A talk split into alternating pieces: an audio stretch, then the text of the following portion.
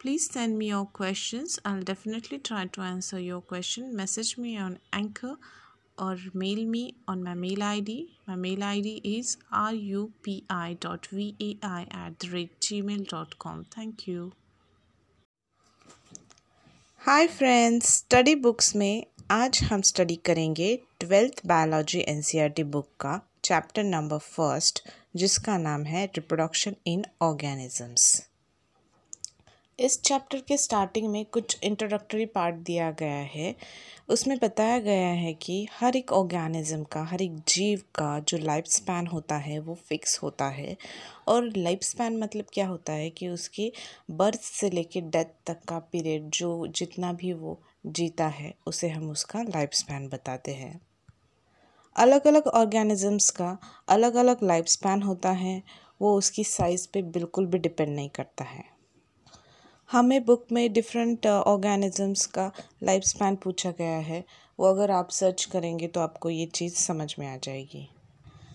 अभी हम देखेंगे सो व्हाट इज़ रिप्रोडक्शन ये एक बायोलॉजिकल प्रोसेस है जिसमें हर एक ऑर्गेनिज्म अपने ही जैसा एक यंग वंस उसे हम ऑफस्प्रिंग भी बोलते हैं वो प्रोड्यूस करता है।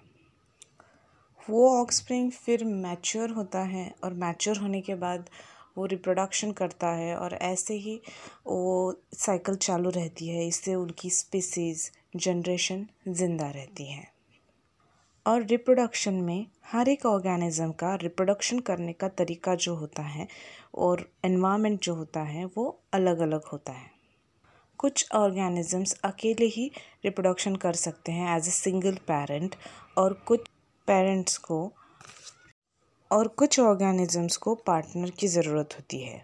रिप्रोडक्शन दो टाइप्स में होता है असेक्शुअल और सेक्शुअल असेक्शुअल रिप्रोडक्शन में एक ही ऑर्गेनिज्म होता है जो कि पेरेंट होता है और उसमें गैमेट्स भी फॉर्मेशन नहीं होते हैं। गैमेट्स मतलब स्पेशल रिप्रोडक्शन के जो सेल्स होते हैं रिप्रोडक्शन के लिए नीडेड होते हैं, वो इसमें तैयार होने की ज़रूरत नहीं होती। और असेक्शुअल रिप्रोडक्शन में मोस्टली बड़े ऑर्गेनिजम्स नहीं होते हैं, बल्कि छोटे यूनिसेलुलर ऑर्गेनिजम्स या सिंपल एनिमल्स और प्लांट्स होते हैं। इसमें एक इंडिविजुअल ही पेरेंट होता है और जो न्यूली फॉर्म ऑस्प्रिंग होगा, वो उसके पेरेंट की एग्जैक्ट कॉपी होता है। वो कम्प्लीटली जेनेटिकली और मॉर्फोलॉजिकली उसके पेरेंट्स के सिमिलर होता है, जिसे हम क्लोन भी कहते हैं। हम जो क्लासिफिकेशन में देखते हैं प्रोटेस्ट मोनेराज ये सिंपल टाइप के जो ऑर्गेनिजम्स होते हैं, उनमें सेल डिवीज़न का ही मतलब रिप्रोडक्शन होता है, जो कि बडिंग या बाइनरी फ्यूजन से भी होता है। यूनिसेलुलर ऑर्गेनिजम्स जैसे अमीबा पैरामेशियम होते हैं, वो बाइनरी फ्यूजन से आधे आधे पार्ट में सेपरेट होते हैं और रिप्रोडक्शन करते हैं। उसे हम बाइनरी फ्यूशन कहते हैं। और ईस्ट जैसे जो ऑर्गेनिजम्स रहते हैं, वो इक्वल पार्ट के बजाय छोटी सी बर्ड साइड में ग्रो करते हैं और वो ग्रो होके फिर सेपरेट एक कंप्लीट ऑर्गेनिज्म बन जाता है, उसे हम बर्डिंग कहते हैं। ऑर्गेनिजम्स जैसे जैसे कॉम्प्लेक्स होते हैं, वैसे उनका रिप्रोडक्शन करने के तरीके में बदलाव आना शुरू हो जाता है। जैसे कि फंजाई और सिंपल प्लांट जैसे अलगी ये हम क्लासिफिकेशन में देखते हैं, वो असेक्सुअल रिप्रोडक्शन ही करते हैं, लेकिन कुछ स्पेसिफिक स्ट्रक्चर बनाते हैं जिनसे वो रिप्रोडक्शन करते हैं। बुक में हमें जो कुछ डायग्राम्स दी गई है पेज नंबर सिक्स पे, ये उन्हीं ऑर्गेनिजम्स की हैं और उनका ये स्पेशल स्ट्रक्चर उन्होंने मेंशन किया हुआ है। जिसमें फ़र्स्ट एग्जांपल दिया है क्लैमिडोमोनास का, ये है ग्रीन अलगी। जिसमें जूसपोर का स्ट्रक्चर बनता है फ्लैजिला की तरह। नेक्स्ट दिया है पेनिसिलियम जिसमें कोनेडिया नाम का स्ट्रक्चर क्रिएट होता है, जो कि ब्रश लाइक दिखता है। हाइड्रा जो है, वो फ्रेश वाटर ऑर्गेनिज्म है। उनमें जो बर्ड फॉर्मेशन होती है, उससे वो रिजनरेट हो सकते हैं। नेक्स्ट जो एग्ज़ाम्पल दिया है, वो है स्पॉन्ज का, जिसमें वो मल्टीसेलुलर ऑर्गेनिज्म है। और उसमें पोर्स होते हैं, उससे वो रिप्रोडक्टिव स्ट्रक्चर वो इंटरनली होता है उसका और उससे वो रिप्रोडक्शन करते हैं। आगे देखते हैं वेजिटेटिव रिप्रोडक्शन ये प्लांट्स में होता है। हम इसे भी असेक्शुअल रिप्रोडक्शन ही कहते हैं क्योंकि इनमें सिर्फ़ एक ही पेरेंट होता है। पेज नंबर सेवन में हमें कुछ एग्ज़ाम्पल दिए हैं इमेज के साथ। उनमें एंजियोस्पर्मिक प्लांट के एग्जाम्पल्स हैं मतलब जिन प्लांट के फ्लावर्स होते हैं, उन्हें। जिसमें पहला एग्ज़ाम्पल दिया है पोटैटो आलू का, जिसमें छोटे छोटे बर्ड्स बनते हैं और उससे न्यू प्लांट तैयार हो सकता है। नेक्स्ट एग्ज़ाम्पल दिया है जिंजर का, यानी कि अदरक का, जिसमें थीन बर्ड्स तैयार होते हैं, जो ज़्यादा बड़े नहीं होते, लेकिन वो प्रोपागेट होते हैं सॉइल में फैल कर उससे न्यू प्लांट बनाते हैं। और नेक्स्ट दिया है बल्बिल ऑफ़ अगावे ये ऑनियन फैमिली से बिलोंग करता है। नेक्स्ट बायोफाइलम दिया गया है, जिसमें लीप्स पे स्प्राउटिंग होती है, उससे नया प्लांट तैयार होता है। ये प्लांट लीफ में मेरिस्टमेटिक टिश्यू से तैयार होता है। और एक एग्ज़ाम्पल दिया गया है हैसेंथ का।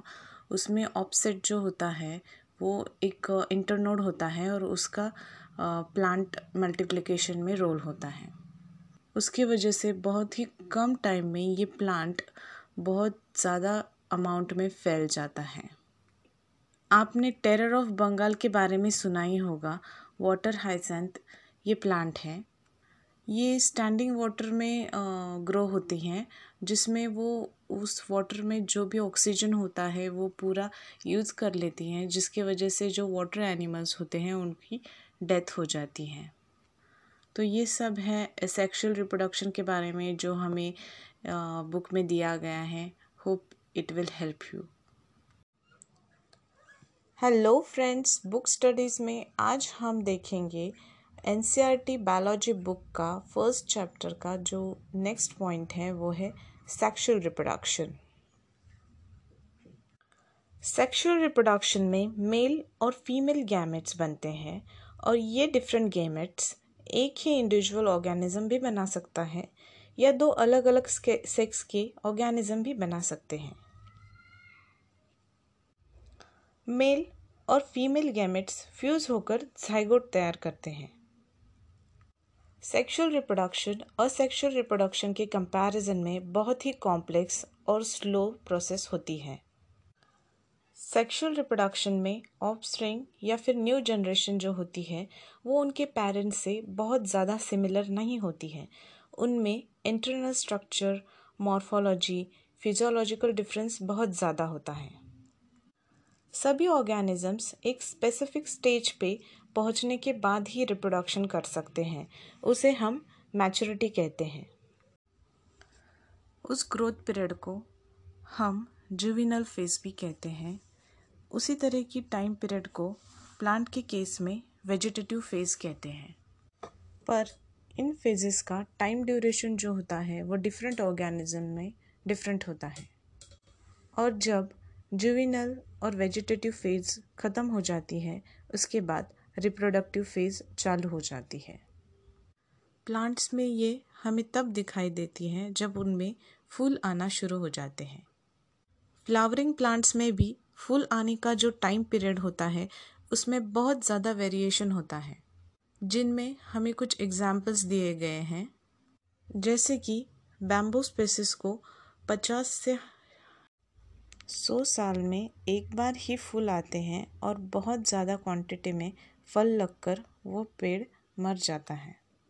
और सबलांसिस कैंथियाना नीलकरंज का जो प्लांट होता है, उसको 12 साल में एक बार फूल आते हैं। और कुछ प्लांट्स एनुअल और बायनियल होती हैं। एनुअल मतलब उन प्लांट्स की जो लाइफ साइकिल होती है वो seed to seed cycle complete होने के लिए उन्हें एक साल लगता है। और बायनियल मीन्स उनकी लाइफ साइकिल कंप्लीट होने के लिए उन्हें दो साल का वक्त लगता है।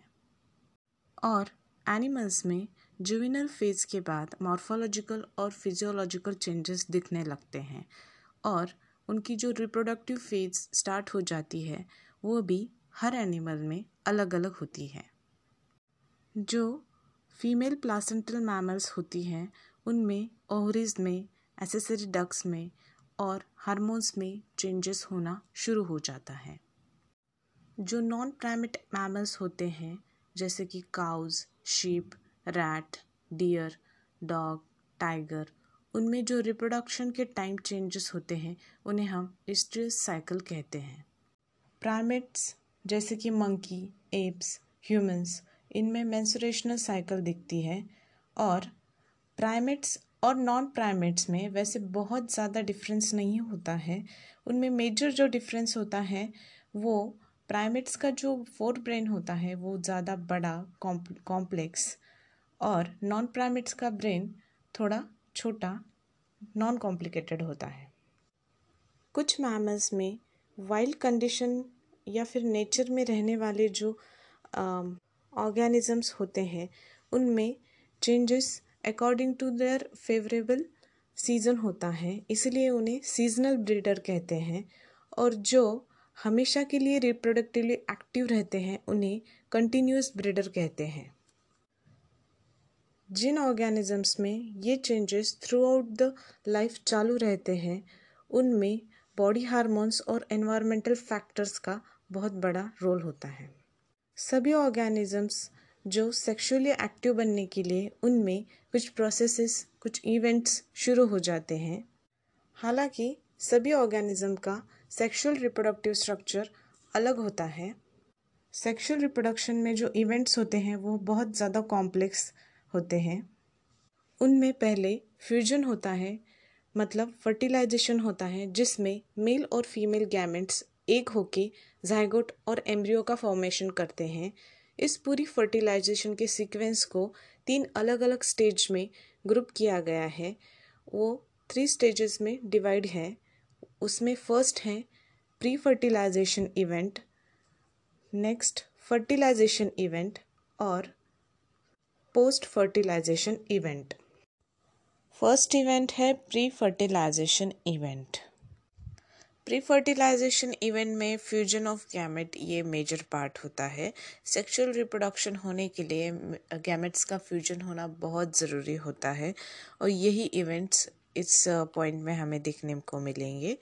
और जो मेजरली इन इवेंट में पार्ट आते हैं, वो होते हैं गैमेटोजेनेसिस एंड गैमेट ट्रांसफ़र हमने देखा है गैमेटोजेनेसिस में गैमेट फॉर्मेशन होता है। उससे जो मेल और फीमेल गैमेट है बनने की प्रोसीजर को हम गैमेटोजेनेसिस कहते हैं। और ये गैमेट्स जो होते हैं, ये ट्रांसफ़र होते हैं और जिससे कि वो फ्यूज़ हो सके, इसीलिए गैमेट ट्रांसफ़र भी उतना ही इंपॉर्टेंट है और यही सब हम इस प्री फर्टिलाइजेशन इवेंट में देखेंगे। फर्टिलाइजेशन होने के पहले ये दोनों चीज़ें होना बहुत ज़रूरी होती है और उसके बाद होता है फर्टिलाइजेशन तो हम अभी देखेंगे गैमेटोजेनेसिस और गैमेट ट्रांसफ़र डिटेल में। तो पहले देखेंगे गैमेटोजेनेसिस तो गैमेट्स जो बनते हैं, वो होते हैं हैप्लॉइड सिंगल सेल्ड होते हैं और वो गैमेटोजेनेसिस की प्रोसेस से बनते हैं। गैमेटोजेनेसिस मीन्स जो गैमेट्स होते हैं मेल या फीमेल गैमेट बनने की प्रोसीजर कुछ अलगीज में दोनों जो गैमेट्स होते हैं मेल और फीमेल वो इतने ज़्यादा सिमिलर होते हैं कि हम आइडेंटिफाई नहीं कर सकते कि कौन सा मेल गैमेट है और कौन सा फीमेल गैमेट और इस तरीके के गैमेट्स को हम कहते हैं होमोगैमेट्स या फिर आइसोगैमेट्स इसको हम figure number one point five A में देख सकते हैं. और मेजॉरिटी जो ऑर्गेनिजम्स होते हैं, उनके जो सेक्स ऑर्गन्स होते हैं या फिर गेमेट्स जो होते हैं, वो मॉर्फोलॉजिकली बिल्कुल भी सिमिलर नहीं होते हैं, उनको हम हेट्रोगैमेट्स कहते हैं। ऐसे ऑर्गेनिजम्स में जो मेल गेमेट होता है, वो उसे हम एंथ्राजॉइड या फिर स्पर्म कहते हैं, और जो फीमेल गेमेट होता है, उसे हम एग या ओहम कहते हैं। ये हम figure number one point five B और सी में देख सकते हैं। ये एग्ज़ाम्पल है ह्यूमंस के लिए भी। होमोसैपियंस का जो होता है, और कुछ अलगी भी होती है, जैसे कि फ्यूकस उसका भी एग्ज़ाम्पल हमें बी में मिलता है। Next point is sexuality in organisms generally हम ऐसा कहते हैं कि सेक्सुअल रिप्रोडक्शन में जो गेमेट्स का फ्यूजन होता है, वो दो डिफरेंट इंडिविजुअल में होता है। लेकिन हम कुछ प्लांट्स में देखते हैं कि उसमें बायसेक्सुअल फ्लावर होता है, उसमें दोनों भी मेल और फीमेल रिप्रोडक्टिव स्ट्रक्चर हमें मिलते हैं और कुछ डिफरेंट प्लांट्स होते हैं जिसमें यूनिसेक्सुअल भी होते हैं। और कुछ फंजाई और प्लांट्स में जो बायसेक्सुअल कंडीशन होती है, उसे हम होमोथैलिक और मोनोशियस कहते हैं और जो इनसेक्सुअल कंडीशन होती है, जिसमें सिर्फ़ एक ही सेक्स प्रेजेंट रहता है इंडिविजुअल में तो उसे हम हेट्रोथैलिक डाइशियस कहते हैं। और अगर यूनिसेक्सुअल मेल फ्लावर रहा तो उसे हम स्टेमिनेट कहते हैं, जिसमें कि स्टेमन होता है और जो फीमेल फ्लावर होता है, उसे हम पिस्टलेट कहते हैं विच इज़ पिस्टल बियरिंग जो मोनोशियस प्लांट्स होते हैं, जैसे कोकोरबिट्स कोकोनट्स उनमें दोनों भी सेक्स प्रेजेंट रहते हैं और जो डाइशियस प्लांट्स रहते हैं, जैसे कि पपया डेट पान उनमें सिर्फ़ सिंगल सेक्स प्रेजेंट रहता है। ये तो हुआ प्लांट्स के बारे में। अगर हम एनिमल्स के बारे में देखें तो भी ऐसा ही कुछ है। कुछ एनिमल्स जो होते हैं, वो बासेक्शुअल भी होते हैं और कुछ जो होते हैं, वो इनसेक्शुअल होते हैं। जिसमें बायसेक्शुअल के बारे में अगर हम बात करें तो 1.6 ए में हम फिगर देख सकते हैं, जिनमें कि स्पॉन्ज टैप वर्म लीच ऐसे कुछ एग्जांपल्स दिखाए गए हैं, जिसमें कि बायसेक्शुअल एनिमल्स हमें दिखते हैं, वो मेल और फीमेल रिप्रोडक्टिव ऑर्गन्स दोनों भी कैरी करते हैं, जिसे हम हर्माफ्लोराइड कहते हैं। और यूनिसेक्सुअल स्पेसिस भी एक दिखाई गई है, जिसमें कि फिगर नंबर 1.6 बी में कॉकरोच की अभी तक हमने देखा कि ऑर्गेनिज्म में जो होते हैं, वो सेक्स ऑर्गन्स होते हैं। लेकिन वो सेक्स ऑर्गन फॉर्म कैसे होते हैं, ये हमें ठीक तरीके से देखना है। जो कि cell division during gamete formation के पॉइंट में हम देखेंगे। हेट्रोगेमेटिक कंडीशन में दो टाइप के जो गेमेट्स होते हैं, वो प्रेजेंट होते हैं। एक होता है मेल और दूसरा होता है फीमेल और जो गेमेट्स होते हैं, वो होते हैं हैप्लॉइड और जो हैप्लॉइड पेरेंट होता है वो प्रोड्यूस करता है गैमेट्स बाय माइटोटिक डिवीज़न कुछ ऑर्गेनिजम्स होते हैं जो कि जैसे कि मोनेरा, फंजाई, अलगी ब्राइफाइट्स उनको हैप्लाइट प्लांट बॉडी होती है और जो टेरेडोफाइट जिम्नोस्पम एंजियोस्पम होते हैं, उनमें जो होती है डिप्लॉयड बॉडी होती है और जो ह्यूमंस होते हैं, वो भी डिप्लॉयड पेरेंटल बॉडी में ही इंक्लूड होते हैं। और जब diploid parental body haploid gametes produce करती है, तब वो अंडर म्योसिस रिडक्शन डिवीज़न से वो बनाती है। और डिप्लॉयड ऑर्गेनिजम्स में जो एक स्पेशलाइज सेल्स उनमें होती हैं, जिसे हम उसे हम म्योसिस कहते हैं, जो कि होती है गैमेट मदर सेल वो म्योसिस से उनका जो गैमेट्स फॉर्मेशन है, वो करती है। और म्योसिस होने के बाद सिर्फ़ एक ही क्रोमोसोम का सेट जो होता है, वो गैमेट में फॉर्म होता है। इसको डिटेल में स्टडी करने के लिए table number one point one हम केयरफुली देख सकते हैं, जिसमें क्रोमोजोमल नंबर्स दिए गए हैं, डिप्लॉयड के और हैप्लॉयड के ऑर्गेनिजम्स में डिफरेंट डिफरेंट रहते हैं, जिसमें कि म्योसिस जो होता है, वो डिप्लॉयड टू एन क्रोमोज़ोम का नंबर होता है, और जो हैप्लॉयड होता है गैमेट्स उसमें क्रोमोज़ोमल नंबर जो होता है, वो हाफ़ होता है उसके। तो वो हम इस जो टेबल में देख सकते हैं। नेक्स्ट पॉइंट है गैमेट ट्रांसफ़र। तो हमने बना लिए हैं मेल और फीमेल गैमेट्स, और उसके बाद उनका होता है फ्यूजन मतलब फर्टिलाइजेशन। और फर्टिलाइजेशन के प्रोसेस में वो एक दूसरे के साथ फ्यूज़ हो जाते हैं, मिल जाते हैं फिज़िकली अगर ज़्यादातर हम ऑर्गेनिजम्स में देखें तो मेल गैमेट जो होता है, वो मोटाइल होता है मतलब वो मूव कर सकता है, और फीमेल गैमेट जो होता है, वो स्टेशनरी होता है, वो स्टेबल होता है एक जगह पे. कुछ एक्सेप्शंस भी है उसमें फंजाई और अलगी में, जिनमें कि दोनों भी गैमेट्स जो होते हैं, वो हिल सकते हैं मोटाइल होते हैं, वो figure number one point seven A में हम देख सकते हैं. लेकिन उनको मूवमेंट के लिए कुछ ना कुछ मीडियम की आवश्यकता रहती है। जैसे कि कुछ सिंपल प्लांट्स होते हैं, जैसे कि अलगी ब्राइफाइट्स या फिर टेरेडोफाइट्स उनमें water as a medium work करता है गैमेट ट्रांसफ़र करने के लिए।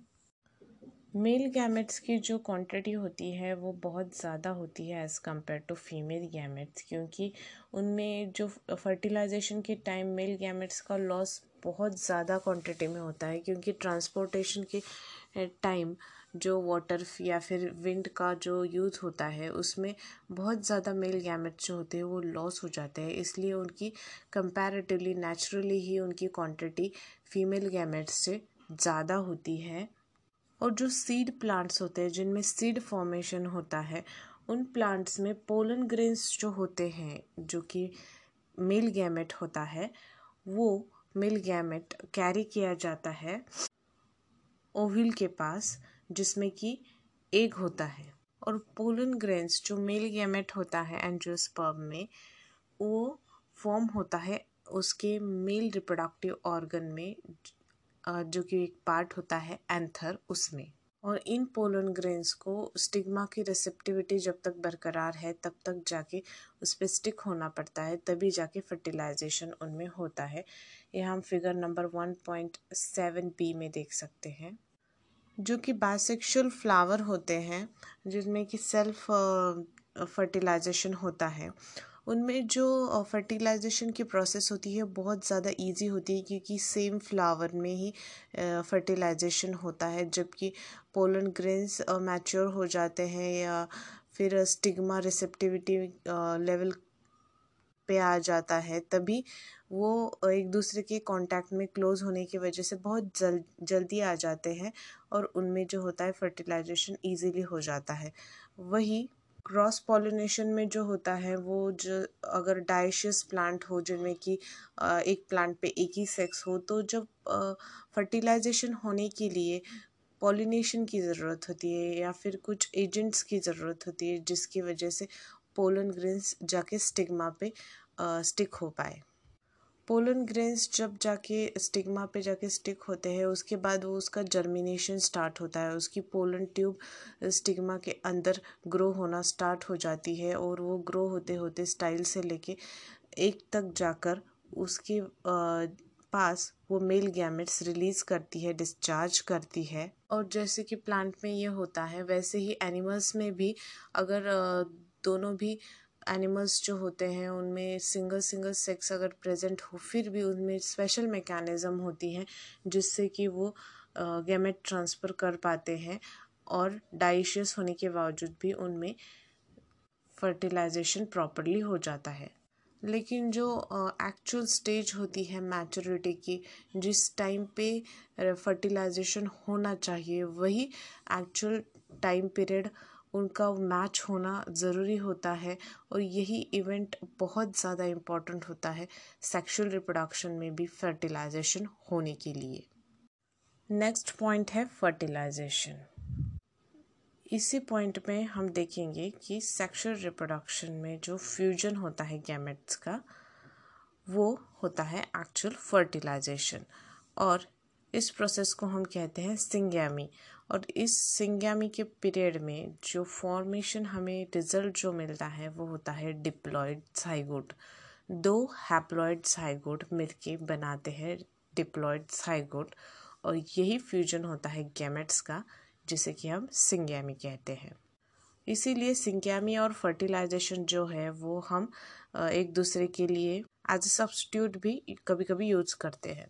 हम हमेशा कहते हैं कि फर्टिलाइजेशन के बिना न्यू ऑर्गेनिजम्स प्रोड्यूस नहीं हो सकते, लेकिन कुछ ऐसे एक्सेप्शनल केसेस भी हैं, जैसे कि रोटीफर्स हनी बीज कुछ लेजर्ड्स बर्ड्स जिनमें कि फीमेल गैमेट जो होता है अंडर डेवलपमेंट जाके उनमें विदाउट फर्टिलाइजेशन न्यू ऑर्गेनिज्म हमें मिलता है। इस फिनमिना को हम कहते हैं पार्थिनोजेनेसिस लेकिन हमको पता चल गया है कि फर्टिलाइजेशन का जो प्रोसेस होता है, जिसमें मेल गैमेट्स फ्यूज़ होते हैं, जिसे हम सिंगैमी कहते हैं तो हमें अब देखना है कि ये जो सिंगैमी होती है, वो कहाँ पर होती है। बहुत सारे एक्वाटिक ऑर्गेनिजम्स होते हैं, जैसे कि अलगी फिशेस या फिर कुछ एम्फीबियंस जो कि ज़मीन पे भी रहते हैं और पानी में भी रहते हैं और फर्टिलाइजेशन के लिए एम्फीबियंस मोस्टली पानी में जाके करते हैं। जिनमें कि सिंगयामी की जो प्रोसेस होती है, वो एक्सटर्नल मीडियम में होती है और उनका एक्सटर्नल मीडियम जो होता है, वो वाटर होता है। बॉडी के बाहर वो ऑर्गेनिज्म फर्टिलाइजेशन सिंगयामी करते हैं। इस टाइप के फर्टिलाइजेशन को हम कहते हैं एक्सटर्नल फर्टिलाइजेशन इन ऑर्गेनिजम्स में जो होता है, वो सिंक्रोनाइजेशन बहुत ज़्यादा अच्छे तरीके से होता है कि जो सेक्स होते हैं, उनमें जो रिलीज़ होती है गैमेट्स की वो वाटर मीडियम में इतने प्रॉपर टाइम पे होना ज़रूरी होता है, जिससे कि उनका फर्टिलाइजेशन गैमेट्स का फ्यूजन जो होता है, वो बहुत अच्छे तरीके से हो। ये हम देख सकते हैं बोनी फिशेस में या फिर फ्रॉक्स में, जिनमें कि बहुत ज़्यादा क्वांटिटी में क्वांटिटी में ऑक्सप्रिंग जो होते हैं, वो प्रोड्यूस होते हैं। हाँ लेकिन क्वांटिटी ज़्यादा होने की वजह से ये भी होता है कि कभी कभी उनकी जो सर्वाइवल रेट होता है, वो बहुत कम होता है बड़ा होने तक वो मोस्टली ज़िंदा नहीं रह पाते हैं। और बहुत ज़्यादा टेरेस्ट्रियल ऑर्गेनिजम्स जो होते हैं, जैसे कि फंजाई, हायर एनिमल्स, जैसे कि रेप्टाइल्स, बर्ड्स, मैमल्स और मेजोरिटी ऑफ़ प्लांट्स, जिनमें कि ब्रायोफाइट, टेरेडोफाइट, जिम्नोस्पर्म, एंजियोस्पर्म्स, उनमें जो सिंगयामी होती है, फर्टिलाइजेशन होता है, गैमेट्स का फ्यूजन जो होता है, वो बॉडी के अंदर होता है ऑर्गेनिजम्स में। इस प्रोसेस को हम कहते हैं इंटरनल फर्टिलाइजेशन। और इन सभी ऑर्गेनिजम्स में जो फीमेल बॉडी के अंदर जो होता है, वो एक होता है और उसमें मेल और फीमेल गैमेट का फ्यूजन होता है।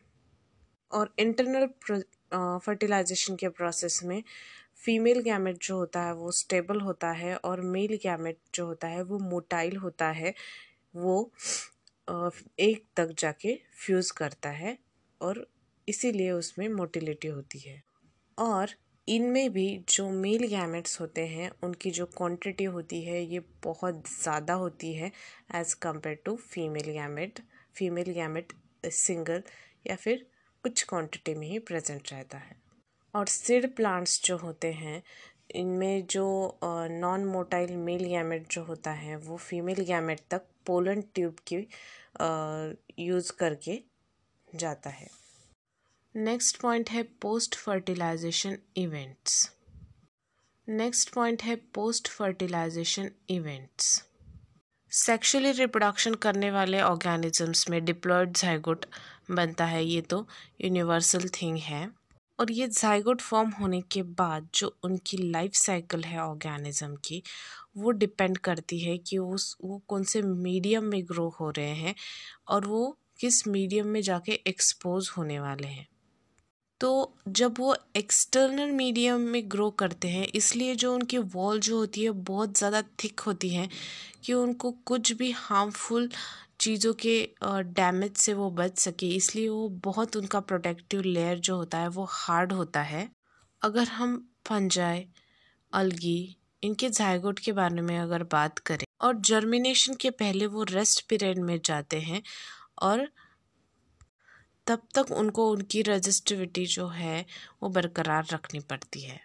और जिन ऑर्गेनिजम्स में हैप्लोनेटिक लाइफ साइकिल रहती है, उनमें जो जाइगोट बना हुआ होता है, वो मियोसिस में जाके उनसे हैप्लॉइड स्पोर्ट्स फॉर्म होते हैं और हैप्लॉइड इंडिविजुअल उनसे ग्रो होते हैं।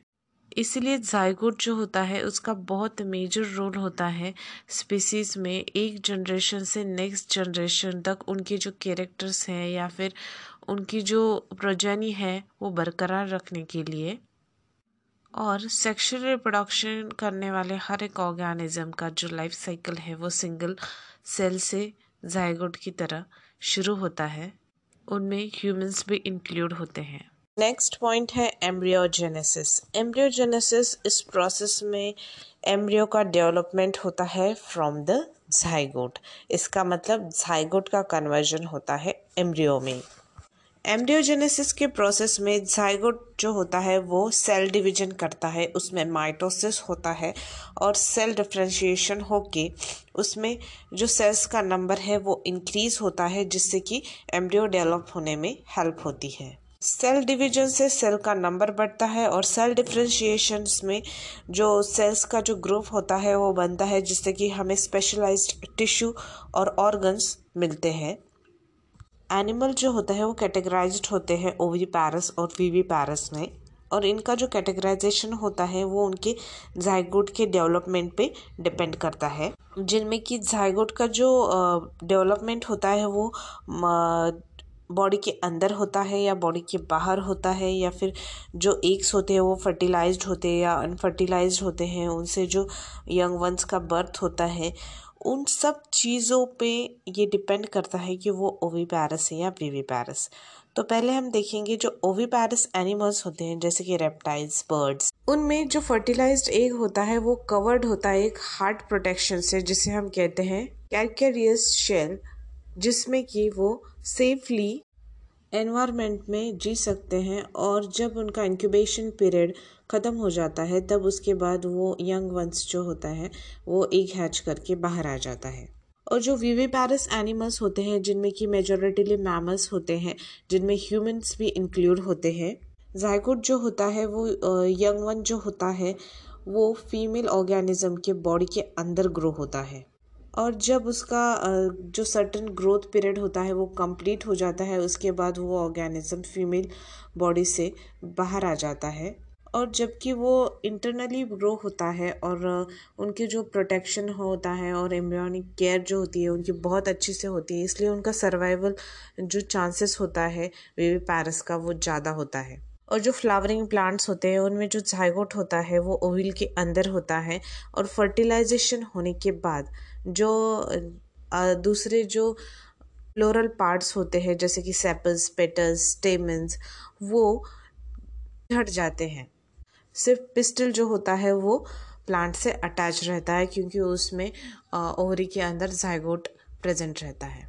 और जो जाइगोट होता है, वो कन्वर्ट होता है एम्ब्रियो में, और जो ओव्यूल होते हैं, वो डेवलप होते हैं सीड्स में। और जो कंप्लीट ओवरी जो होती है वो कंप्लीट ओहरी बन जाती है फ्रूट जिससे कि उसमें एक प्रोटेक्टिव लेयर भी होता है थिक वॉल होती है, जिसे हम पेरिकार्प कहते हैं। वो हम figure number one point eight में देख सकते हैं। और न्यू प्लांट ग्रो होने के लिए सीड्स फिर जर्मिनेट किए जाते हैं, और उससे हमें न्यू प्लांट मिलता है। तो फ्रेंड्स ये सब था चैप्टर नंबर फ़र्स्ट के बारे में।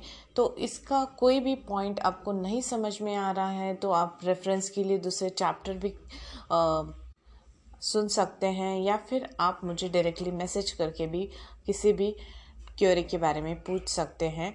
और इसे और ज़्यादा शेयर कीजिए अपने फ्रेंड्स को भी हेल्प कीजिए स्टडी करने के लिए। Thank you so much for listening